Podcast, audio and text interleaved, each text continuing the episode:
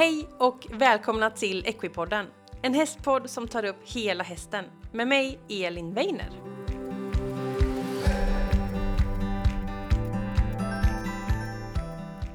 Varmt välkommen till ett nytt avsnitt av Equipodden. Jag hoppas du har haft en härlig vecka och är redo för lite ny kunskap och ett nytt poddavsnitt. Men innan vi kastar oss in i veckans eh, gäst så vill jag bara tipsa om att följa Equipodden på sociala medier för eh, där kommer det upp massa roliga saker, ibland lite challenge, ibland lite tävlingar eh, och annat roligt material helt enkelt. Så följ gärna Equipodden på Instagram och Facebook. Och vill man komma i kontakt med mig och inte ha sociala medier då kan man faktiskt mejla och då är det equipodden gmail.com. Så vi hörs gärna av. Hör av dig om du har tips på gäster, tankar, erfarenheter. Bara. Det är alltid kul att höra av er lyssnare. Men nu då till veckans avsnitt och veckans gäst är Elina Ensian som håller på med lastträning framförallt. Hon är Monty Robert instruktör och vi pratar lastträning. Vad är lastträning? Hur ska man träna? Varför? Hur ofta? Eh, vi pratar om varför det blir problem vid lastning. Ni vet den där hästen som kastar sig ur eller den som står som en sten och det känns eh, jättesvårt att få den att eh, gå på släpet. Vi pratar om hur man ska skapa goda förutsättningar för att introducera transporten. Vi pratar om transporten i sig och mycket, mycket mer. Ett superhärligt och positivt avsnitt, men nu ska jag sluta prata. Nu kör vi igång veckans avsnitt med Elina Ensian.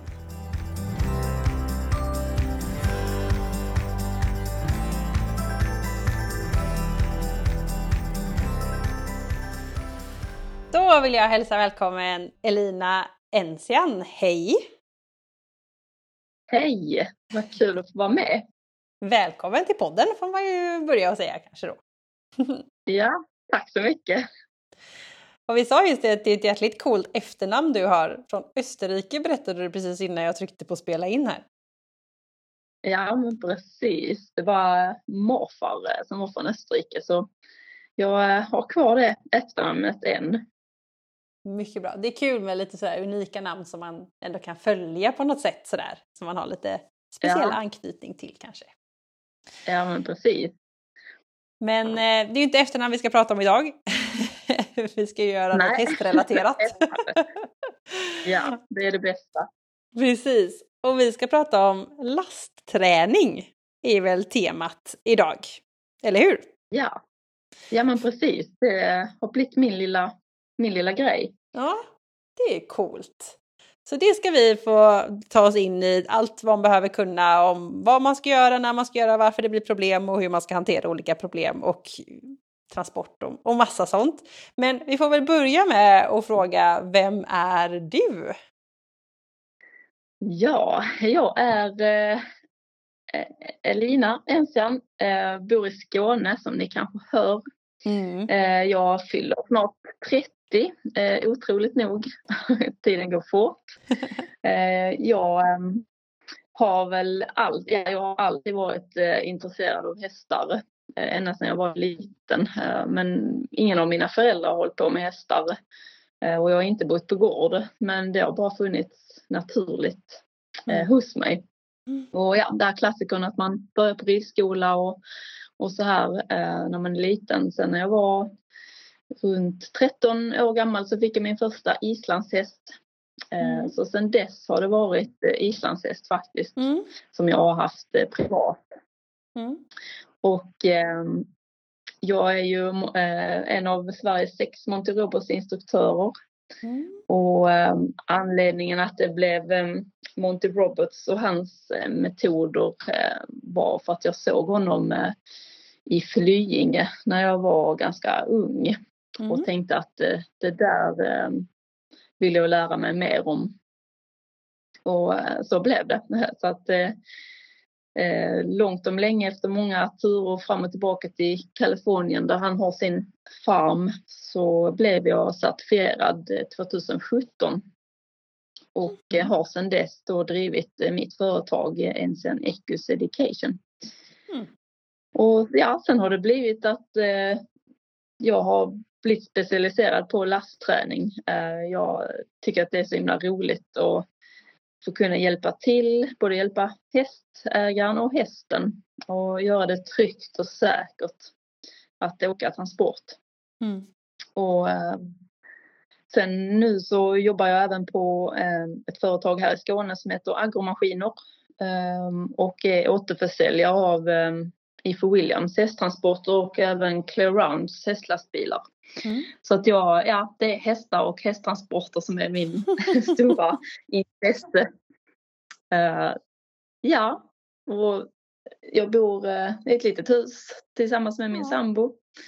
Uh, tyvärr inga, ingen häst hemma, ingen gård så, men det är ju drömmen i framtiden. Mm. Snart kommer det också. Ja, det gör det. men jag måste ju höra mer om Monty Roberts, alltså jag har ju hans, någon gammal bok som jag har läst massa gånger.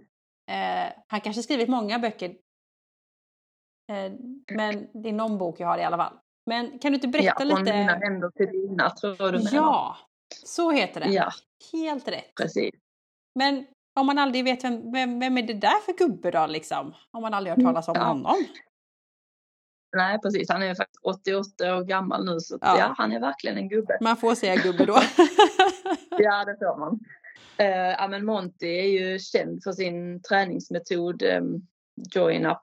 Han har turnerat världen runt och um, är känd för att um, ja, men just träna och kommunicera med hästar på ett liksom naturligt sätt utifrån hur hästen lär och uppfattar uh, världen.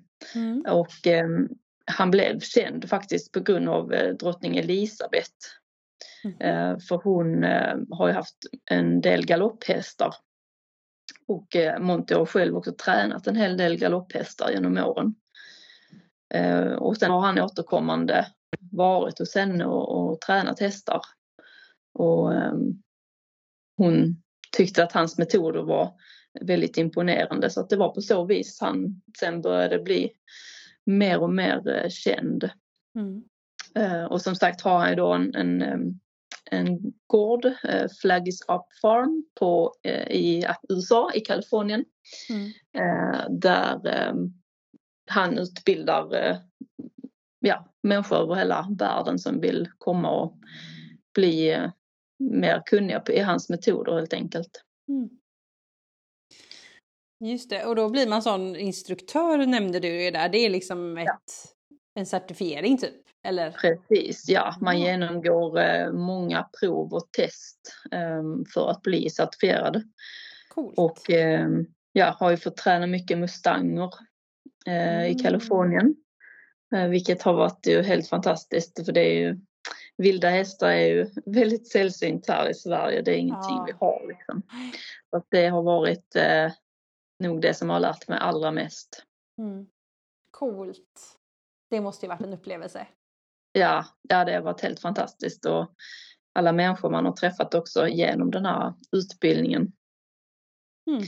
Den, den är jag väldigt glad för. Det har gett mig mycket kunskap eh, just med, med träning från marken av hästar. Mm. Mm. Vad spännande, för det eh, om man inte har talat om honom så är det lite skönt att få lite bakgrund kopplat till, till honom ja. så att säga. Precis, ja verkligen. Och det är ju lite, säger man att det är horsemanship då? Eller national horsemanship? Eller är ja, han en egen?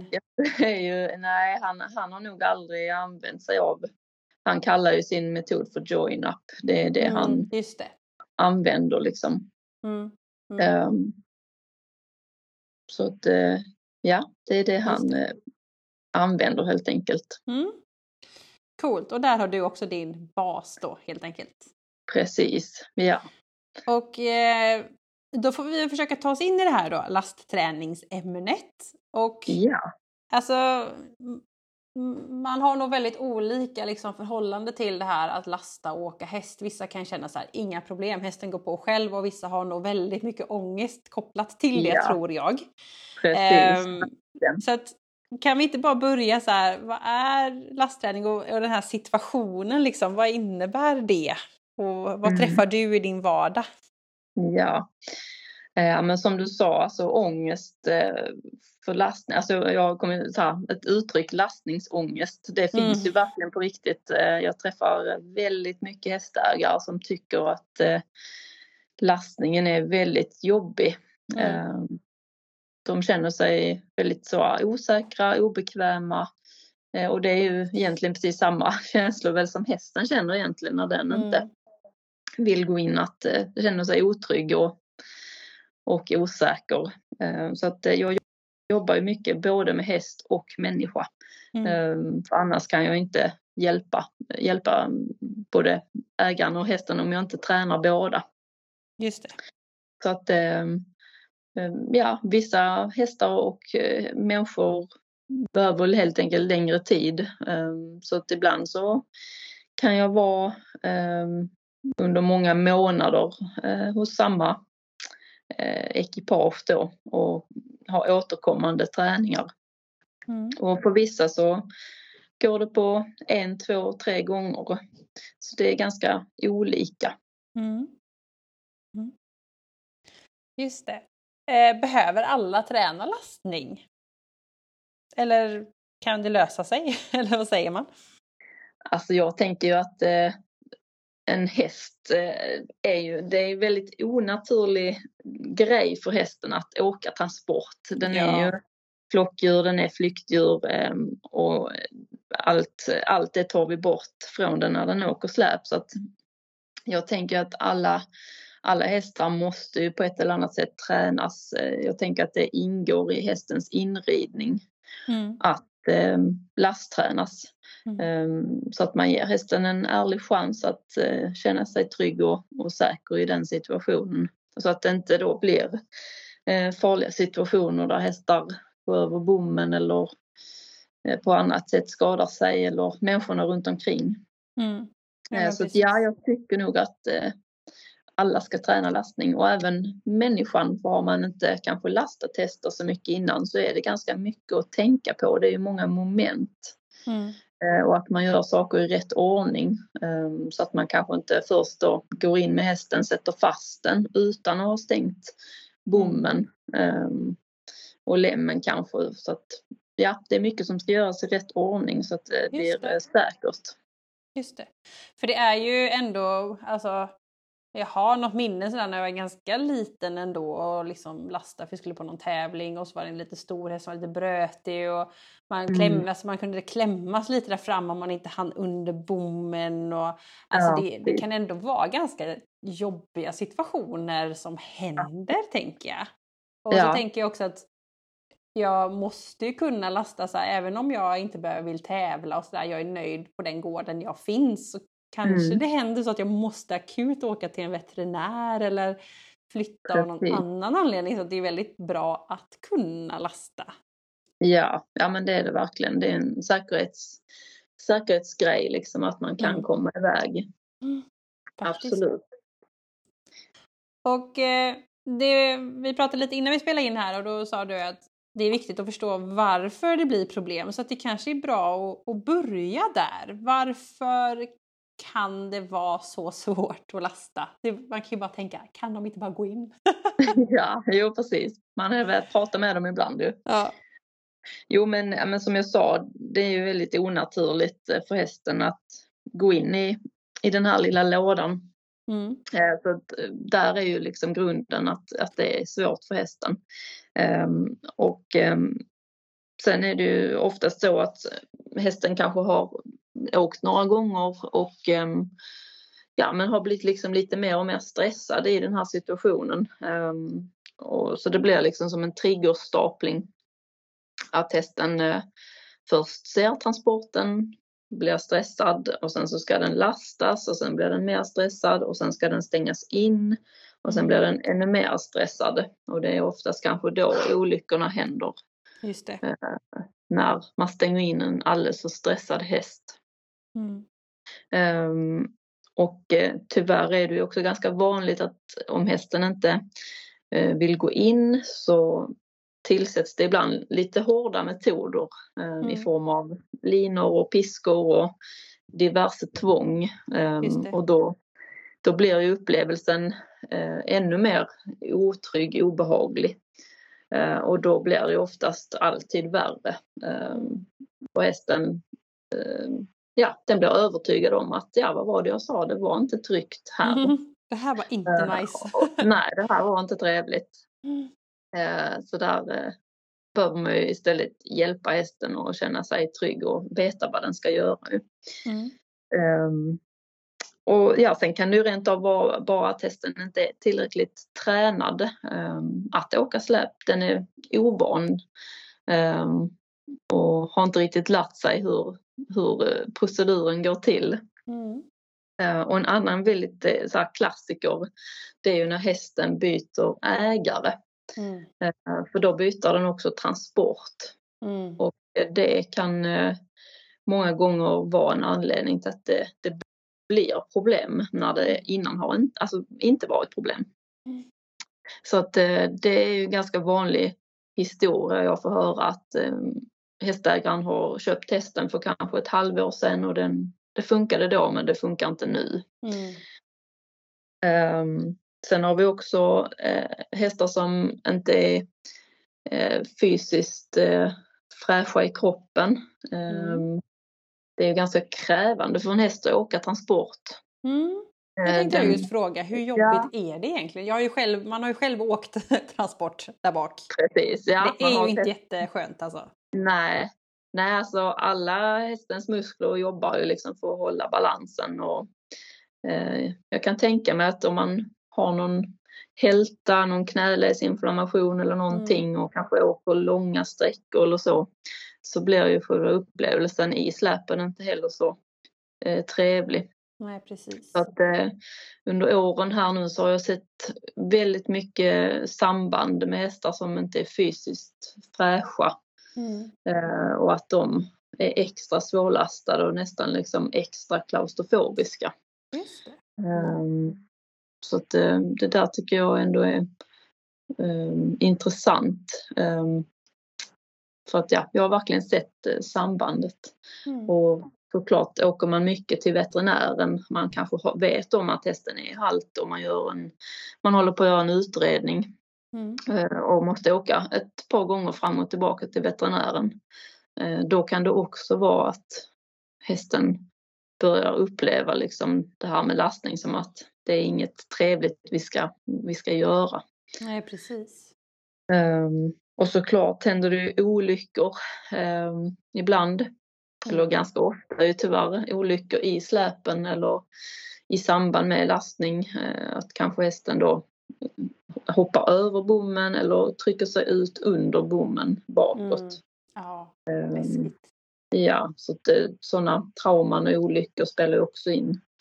Um, en annan grej är att man kör för oförsiktigt helt enkelt, att man svänger för snabbt eller bromsar och gasar för tvärt. Uh, det är också upplevelsen uh, jobbig och uh, stress, stressande helt enkelt. Um, och sen ytterligare grej, det gäller kanske mest de här riktigt stora hästarna som är uppemot 1,70 och över. Men då är det ganska många gånger jag har kommit ut uh, och ser nästan med, med blotta ögat att hästen inte riktigt får plats i sin transport. Eh, att de nästan är inklämda mellan fram och bakbom. Yeah. Då brukar jag faktiskt mäta hästen från bringan till rumpan. Mm. Och sen mäter jag eh, bom till bom. Ja. Och då brukar eh, det bli ganska svart på vitt hur eh, mycket eller lite plats hästen har och då för hästägarna ibland liksom, åh gud, får den inte plats liksom? Ja, att man inte har tänkt ja. på det liksom. Nej, nej precis. Så det är ju också en grej som är viktig när man ska eh, köpa transport till exempel till de här stora hästarna, att man har koll på hur lång hästen är. Mm, och eh, hur eh, just den här spiltlängden i mm. transporten, för den, mm. Eh, det är ju där hästen ska stå. Precis. Och få bra med plats liksom. Mm. Så att, jag, ja, det, ja. en hel del grejer till varför det kan bli problem. Jag, förstår. jag har ägt eh, friser förut och de har ju väldigt hög nacke. Just det, ja. Eh, så hon, eh, hon var jätteenkel, hon var aldrig problem, hon var så himla härlig. Inga problem att lasta, gick på själv sådär alltid. Och, ja. Men hon, hon, hon stod ju där längst fram med huvudet rätt upp. Så då stod hon ju så att öronen vek sig. Oh. De fick inte plats riktigt. Fick det var någon, plats. Nej, det var någon transport vi hade där som var för, för låg. Eh, det ja. såg så roligt ut när hon när det liksom, de vek sig. Det såg ut som en sån här hund som man har. Det var så himla gulligt. Ja, så det kan man också nöjd. tänka på. Ja, hon, hon var rätt nöjd så länge hon fick hö ja. så var det inga problem. Hon var hungrig alltid. Ja. Eh, men eh, det var så gulligt. Eh, men det är också att tänka på att man faktiskt, vissa hästar behöver inte bara plats på längd utan också höjd. Liksom. Absolut, ja men mm. precis. Är de högresta och, och höga så, så eh, behöver de också plats på mm. höjden. Mm. Precis. Eh, ja, det är mycket att tänka på som kan gå fel eh, förstår jag ju verkligen. Och då är frågan om liksom hur man ska liksom hantera de här sakerna. Och det är klart att eh, vi ska prata lite om några klassiska problem som man säkert har träffat på. Men mm. Om man kanske ska börja med liksom hur man skapar goda förutsättningar för att åka transport. Och du nämnde lite så att det borde ingå i unghäst, alltså inridningsdelen. Ehm, mm. Jag tänker att om man har en häst som inte har några problem, om man tänker en unge som kanske inte har varit i transport eller man kanske har bara åkt som föl sådär mm. väldigt odramatiskt eller så. Hur, hur ett bra sätt att liksom introducera transporten till en häst? Det kan ju också vara en häst som har bott på samma gård på tio år och inte åkt transport. Mm. Då, kan man ju inte heller, då har den ju inte heller en relation till släpet. Liksom. Hur Nej, kan man precis. börja där? Eh, ja men det bästa är att tänka liksom stegvis ehm, så att man aldrig gör allt på en gång för då brukar mm. det oftast bli eh, lite pannkaka. Ibland går det jättebra men, men eh, blir det för mycket på en gång så, så kan det bli liksom för stressigt för hästen. Så just tänka mm. stegvis um, så har man till exempel en unghäst då. Uh, de ska ju inte tränas några så här långa uh, pass utan då kan det räcka med att um, gå till transporten. Uh, hästen får liksom gå runt och bekanta sig lite med den. Och sen brukar jag ju alltid börja lasta hästar eh, i tomma transporter. Mm. Eh, där hästen får gott om plats och även människan får gott om plats. Mm. Du tänker ingen eh, mellanvägg och sånt? Nej precis, ingen mellanvägg eller någonting i släpet. Ehm, mm.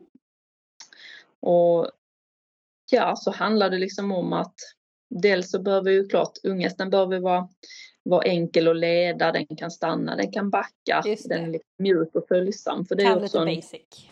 Ja precis, det är ju en, en förutsättning för att man ska kunna lasta på ett bra sätt att hästen ja, men är lite känslig för människans kroppsspråk, eh, förstår tryck och eftergift mm. eh, och så.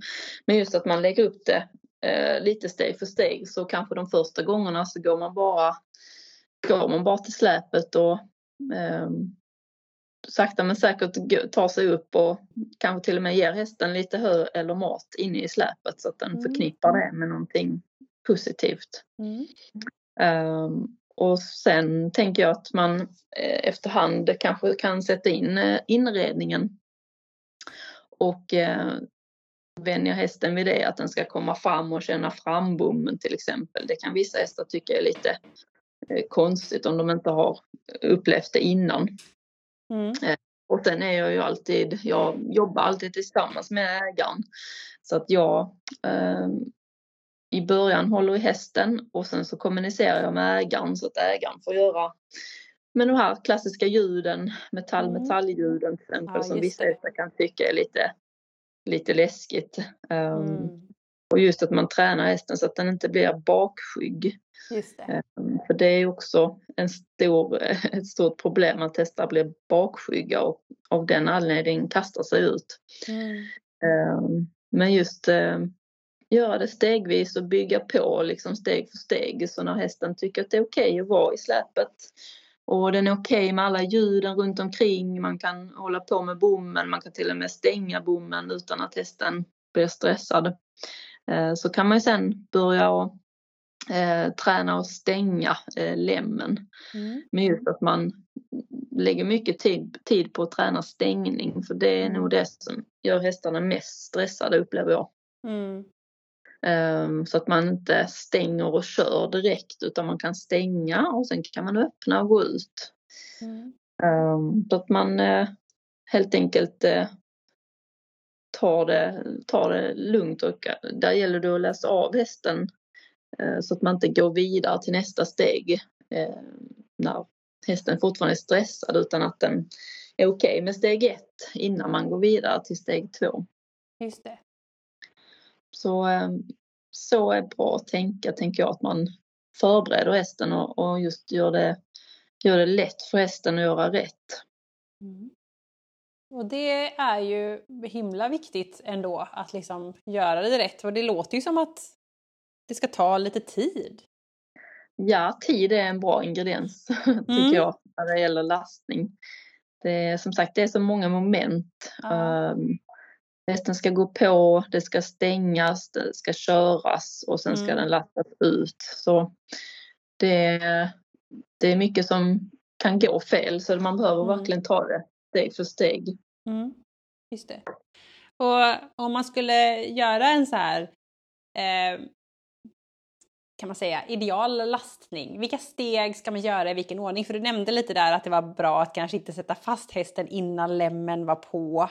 Nej, just det. Eh, att, kan vi inte bara ta alla de stegen? Hur är den perfekta i och urlastningen? Vilken ordning ska man göra allt? ja, um, men uh, först är det ju bra om man har till exempel medhjälpare eller någon som är med att var och en ja, men vet vad den ska göra helt enkelt. Så en går ju, sköter hästen och en brukar sköta stängningen. Mm. Uh, och just att man kommunicerar med varandra så man inte ja, gör någonting uh, som den andra inte har tänkt sig och sen blir hästen överraskad eller så. Mm, just Men just att när man lastar på hästen så ska det vara stängt bakom hästen innan man sätter fast den. Mm. Eh, så skulle det man sätta fast hästen först och där inte är en bom bakom eller dörr bakom så kan den ju få för sig att och vilja gå bakåt och få panik om den sitter fast. Yeah. Så att eh, alltid sätta fast hästen efter eh, bom och lem är stängt. Mm. Och sen då när det gäller urlastning så gör man det tvärtom så att man Eh, knäpper av hästen först eller knäpper loss hästen först innan eh, medhjälparen mm. kanske då öppnar. Mm. Och ibland är man ju själv. Eh, ja. Då gäller det ju, alltså då, där gäller det verkligen att ha tränat hästen så att den ehm, ja, vet också lite hur den ska göra. Man kan ju träna in kommando för att backa till exempel. Mm. Men just att man också knäpper av hästen först och sen så kan man gå runt, ta bommen. Och där är det också viktigt att hästen inte liksom trycker sig på bommen och, och liksom är taggad på att vilja gå ut utan mm. att man verkligen väntar eh, på ett bra läge så att hästen är först lugn och avslappnad. Eh, för börjar man ta bort bommen när hästen trycker på, då mm. lär man ju den att att den liksom ska trycka och kasta sig bakåt. Precis. Det är lite det här, är det borta nu, är det borta nu, är det borta nu? Ja, precis. Så det är ju jätte, jättemycket med timing och eftergift. Um, ja, när man håller på med lastning. Just att man gör allting vid rätt tillfälle. Just det. Bra, men då har vi ändå lite grund tänker jag på liksom hur man kan introducera släpet och lite det här hur det ska, idealt ska gå till liksom. Ja, eh, ska vi gå, ta oss in på lite problem då kanske? Eller vad tycker du? Ja, de är mm. ju det är de som brukar vara anledningen till att jag blir kontaktad. det är de ja. som händer. Och vi ja.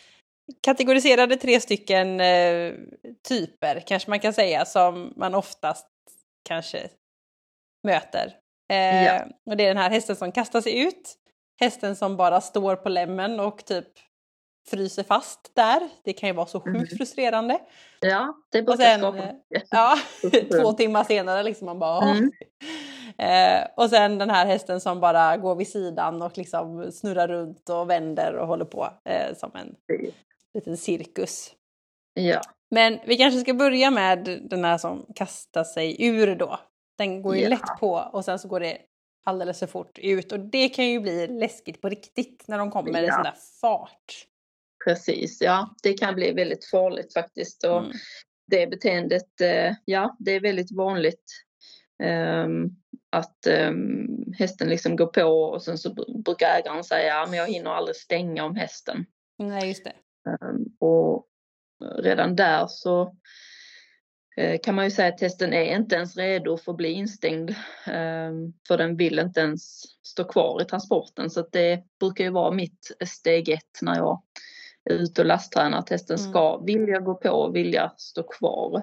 Mm. Eh, och just när det gäller det här beteendet med att kasta sig ut så handlar det i grunden om att ehm, Ja men den tänker ju mer bakåt än framåt. Och, ehm, Oftast handlar det också om bak, bakskygghet. Mm. Att hästen har um, helt enkelt blivit liksom rädd för allt det här som händer bakom den. Mm. Och då är det också en grej som är svårt för hästen för den, den ser ju inte precis rakt bakom sig. Nej. Så att det, är ju liksom i hästens blind spot som vi ska göra allt det här skramliga och läskiga. Mm. Um, men just när det gäller dessa hästarna så har jag enorm hjälp av transporter med frontutlastning. Mm. Um, så att jag um, brukar så alltid ha med min transport. För den, den, kan jag, den har jag tom och sen så har jag då frontutlastning. Mm. Uh, och den är extra stor och extra bred så att vi har gott om yta att jobba på.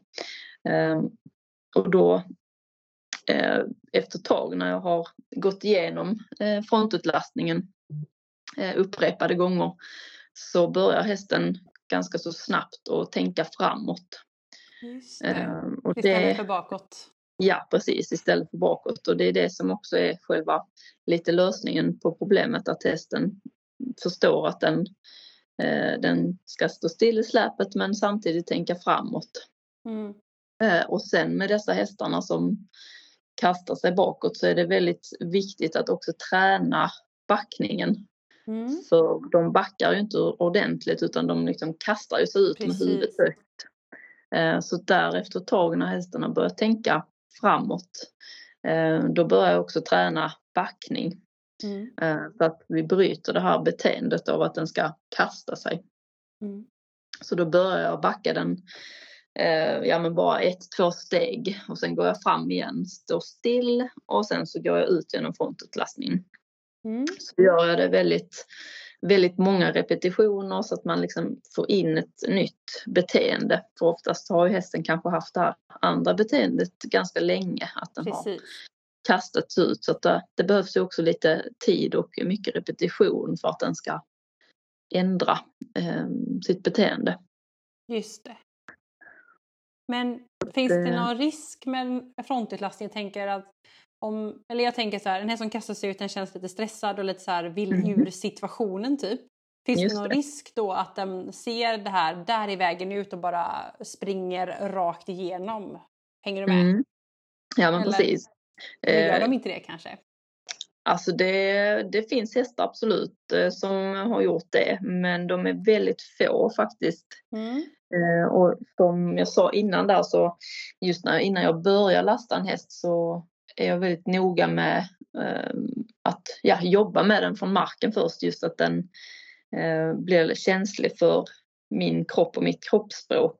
Mm. Ehm, så att jag eh, känner att hästen liksom förstår att när jag står framför den med liksom, ja, min, min bröstkorg mot den så betyder det liksom stå stilla. Mm. Och, den, eh, och har jag, märker jag att det är en häst som gärna går på mig eller går över mig så får jag jobba med det lite extra innan så att jag inte då hamnar i den situationen i transporten att den bara går förbi mig liksom. Mm.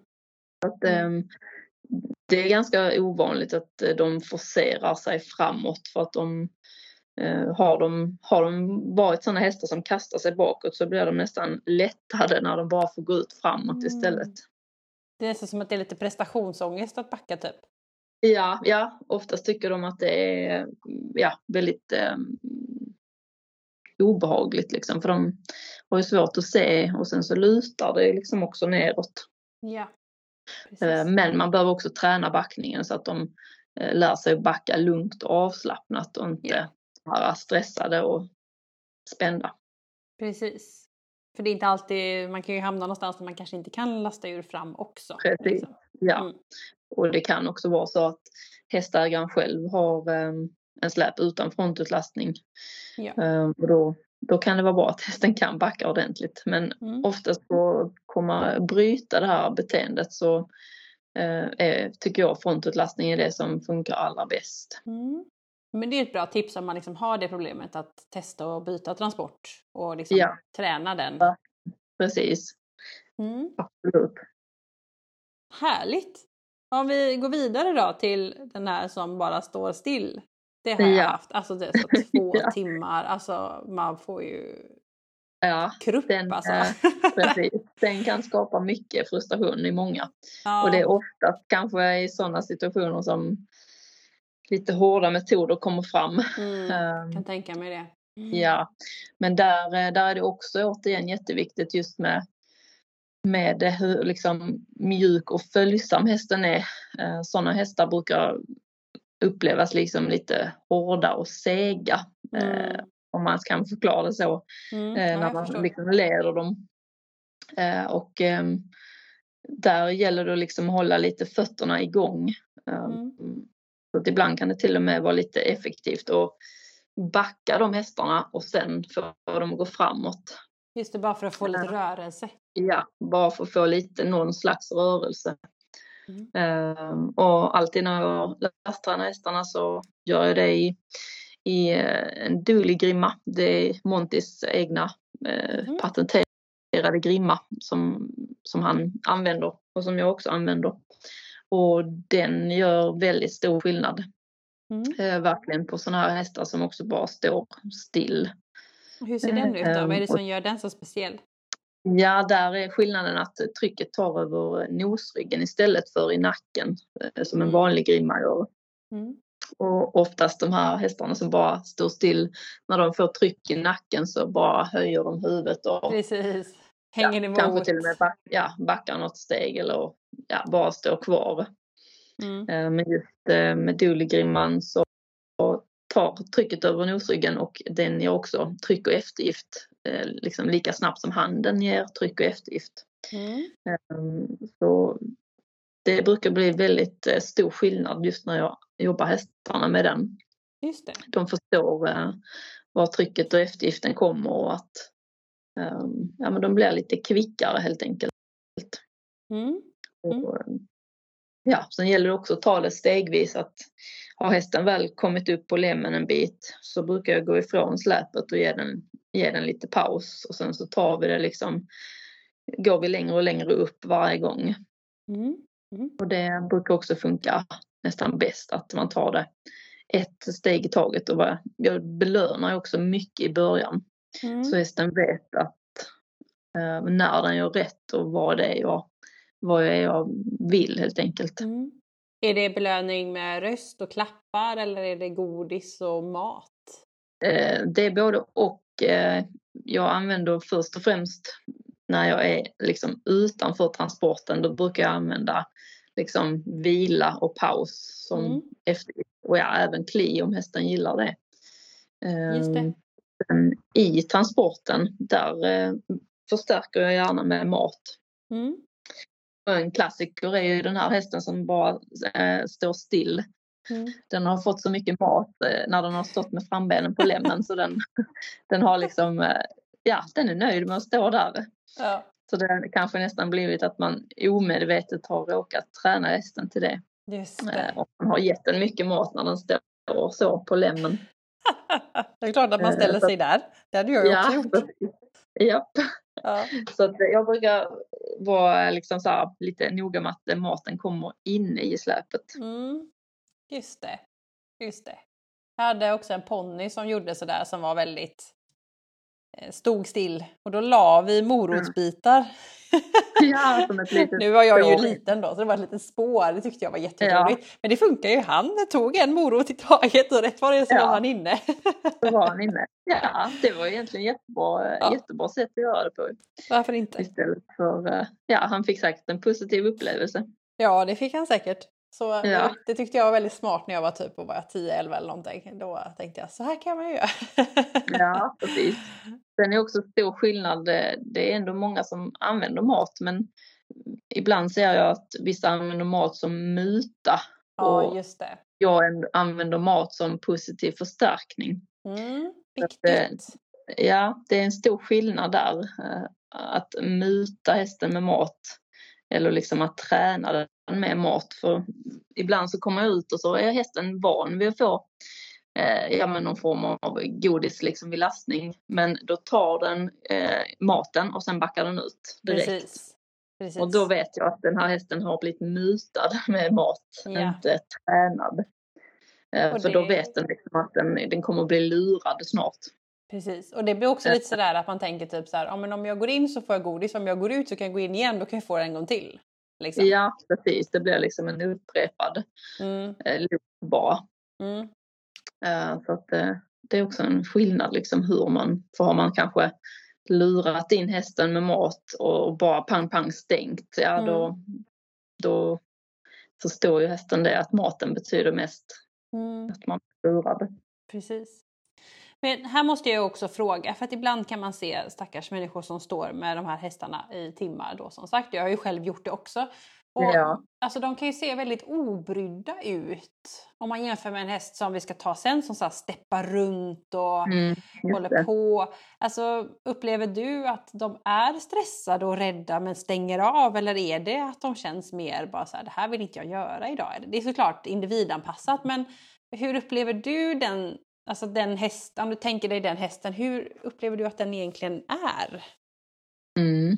Alltså de är, nog mer åt det introverta hållet, liksom att de Mm. har absolut stress men att de inte är så extroverta som en häst som steppar omkring och kastar sig hit och dit. Mm. Ehm, så, och precis som ja, hästarna kan ju liksom inte tänka att idag ska jag inte gå in och nu Precis. ska jag jävlas eller eh, ja, de har ju inte det, det sättet att tänka på utan man kan ju alltid vara säker på att en häst som inte vill gå in. Den, den eh, tycker inte om att vara i transporten. Eh, och då är det lite vår uppgift att ta reda på vad det är den inte tycker om. Och det, det kan ju vara många saker. Ehm, Det kan ju vara allt ifrån att det är för trångt där inne, att den kanske hellre hade behövt eh, stå brett, alltså utan inredning och med långa bommar. Mm. Eh, det är många hästar som blir hjälpta av det, att inte känna sig så inklämda och inträngda. Ehm, och ja, det kan ju som sagt vara mycket, mycket Mm. orsak men, men absolut skulle jag säga att de hästarna som bara står, de kan också vara stressade, bara det att det inte syns på samma Mm. sätt. Det är nog viktigt att ha med sig för det är nog lätt att känna Ja. lite så här, ah, vad löjlig den är och den tittar ju bara på annat. Ja, då blir man ju frustrerad också men om man ser det som att Ja. den är faktiskt stressad då kanske man hanterar det på ett annat sätt. Liksom. ja, ja, precis. Mm. Ja, intressant. Ska vi ta den här sista nu då som går vid Ja. sidan och håller på Ja, och svänger exakt. runt? ja, och egentligen är de hästarna de lättaste att träna tycker jag. Är det så? Eh, De, ja, för där, där har man ju någon energi att jobba med. jo, det är klart. Eh, De, de som bara står, de är faktiskt eh, kluriga. Mm. Eh, Där har man liksom inte så mycket energi, där får man skapa energi eh, för att det liksom ska bli någon slags rörelse. ja. Men de här då som går på sidan, ja de stegrar ju sig också gärna. Ja, och det är ju läskigt. Ja, det kan många tycka är obehagligt. Mm. Och där är det också viktigt att man, jag lastar alltid med lång lina. Mm. Och handskar såklart Mm. och bra skor. Det är också så säkert vad vi själv har och hjälm. Ja. Eh, Om man då har en häst som eh, är denna typen av kategori. Eh, Jag har hjälm alltid oavsett men Mm. Extra viktigt här kanske. Eh, Men just dessa hästarna, där har, många gånger så är det nästan människan som lärt dem att mm. de ska gå på sidan. För då, en sån klassiker är att när hästen har hamnat sidan om lämmen så tänker människan oj nu har hästen hamnat på sniskan, nu måste jag gå ifrån släpet och räta upp hästen och komma rakt på lämmen igen. Just det. Men då blir det istället att när hästen då hamnat på sidan om lämmen så får den ju paus och eftergift. Ja. Eh, när den får gå ifrån släpet. Ja. Eh, och då blir det oftast, eh, har man oftast då befäst det här beteendet istället för att träna bort det. Mm. Så dessa typer av hästar, där behöver man ju själv eh, vara lite, där behöver man ju vara steget före. Man behöver ju vara lite rapp liksom i mm. sin reaktionsförmåga och hinna parera hästarna. Yeah. Och just att man också ja, använder sin kropp. Ehm, så att om hästen går till eh, höger om lämmen till exempel. Jag, jag står ju också alltid mot hästen när jag ska lasta den. Mm inte stirrar den i ögonen eller liksom så utan jag står lite vinklad, eh, vinklad fast jag, jag har ju eh, min kropp mot hästen så att jag kan parera. Mm. Eh, och då blir det liksom, går hästen till höger om lämmen så går jag till vänster om lämmen så att jag liksom hela tiden parerar hästen. Mm. Det är svårt kanske att förklara så här när man inte ja, kan visa. Men, ja. Mm.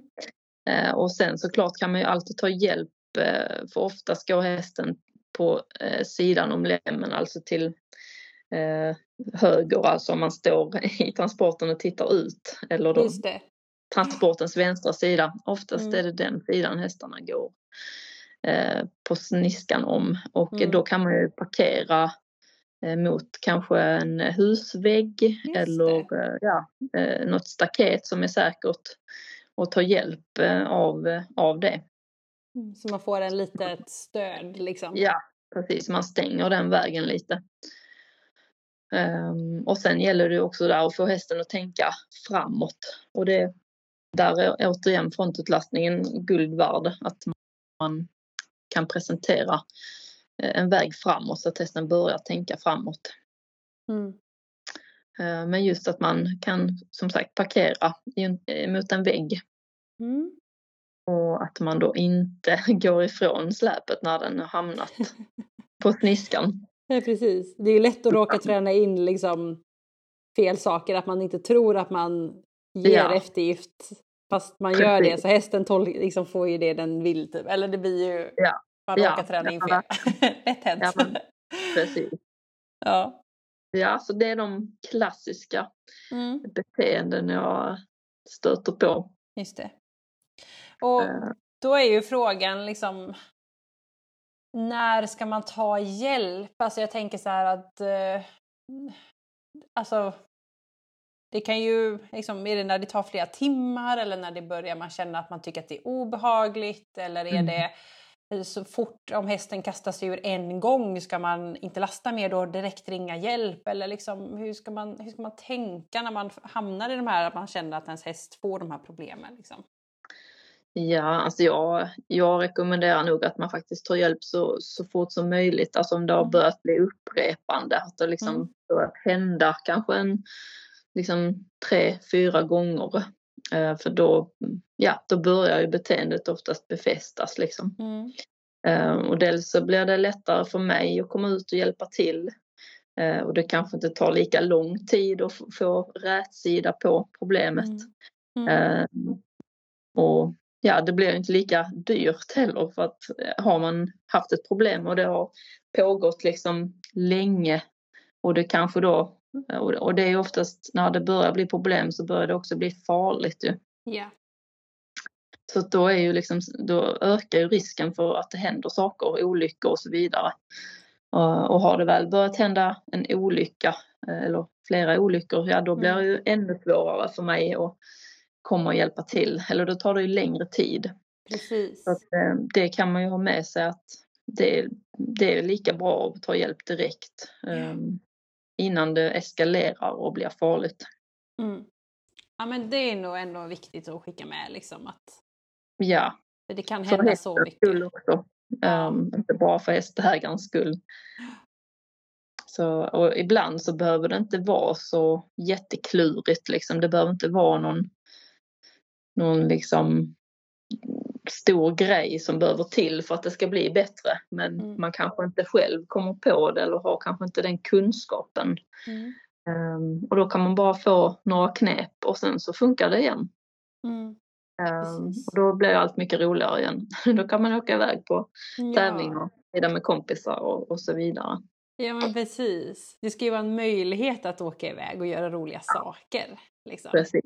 Ja, mm. det ska ju vara betingat med något som är kul och att ja, det händer roliga grejer. Så både människan och hästen ska ju ha den här inställningen. Men mm. är det någon av dem som börjar känna att oh, det här är jobbigt så, ja. så är det bättre att ta hjälp. Precis. Ja men eh, Elina, nu känns det som att vi har pratat jättemycket här och fått med ja, så mycket grejer kring det här.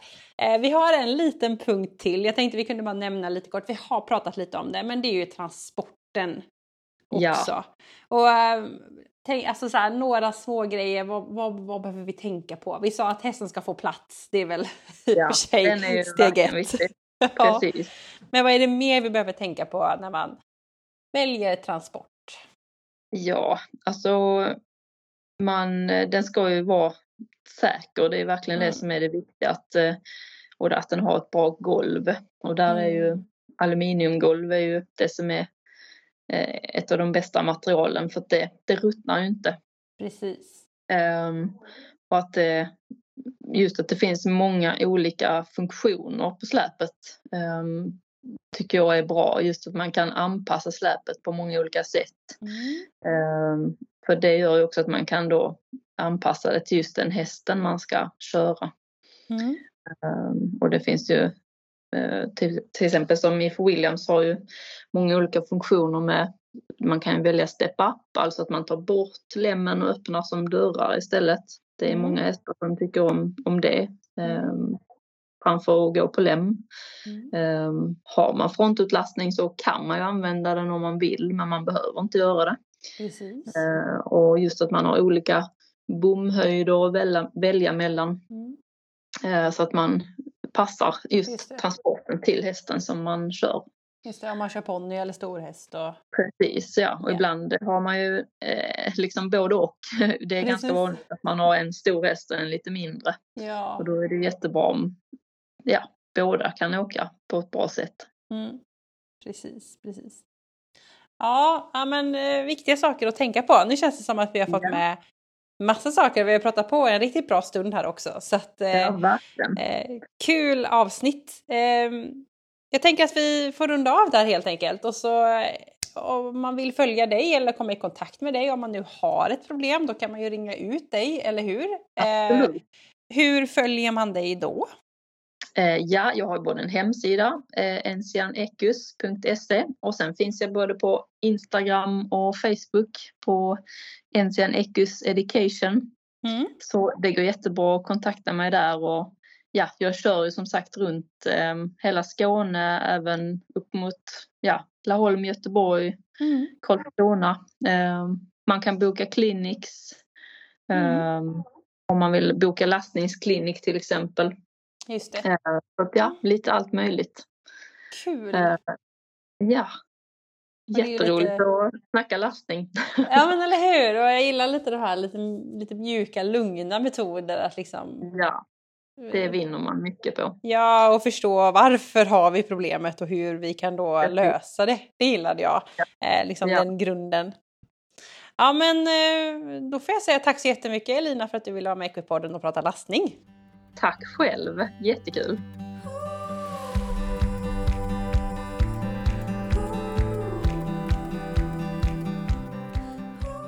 Ja, vilket bra avsnitt det här blev också.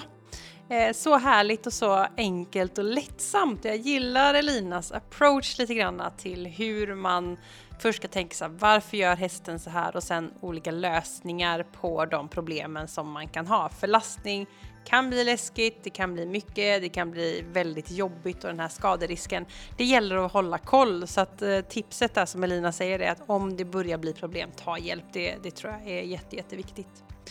Så stort tack till Elina för att du ville vara med i Equipodden. Och eh, nästa vecka är det hoppning på temat där vi får lyssna på en eh, ryttare som är med i landslaget i truppen i hoppning. Så det ska bli jätteintressant. Och eh, fram tills dess får ni ha en härlig vecka. Hösten närmar sig så hörs vi snart igen. Hej då!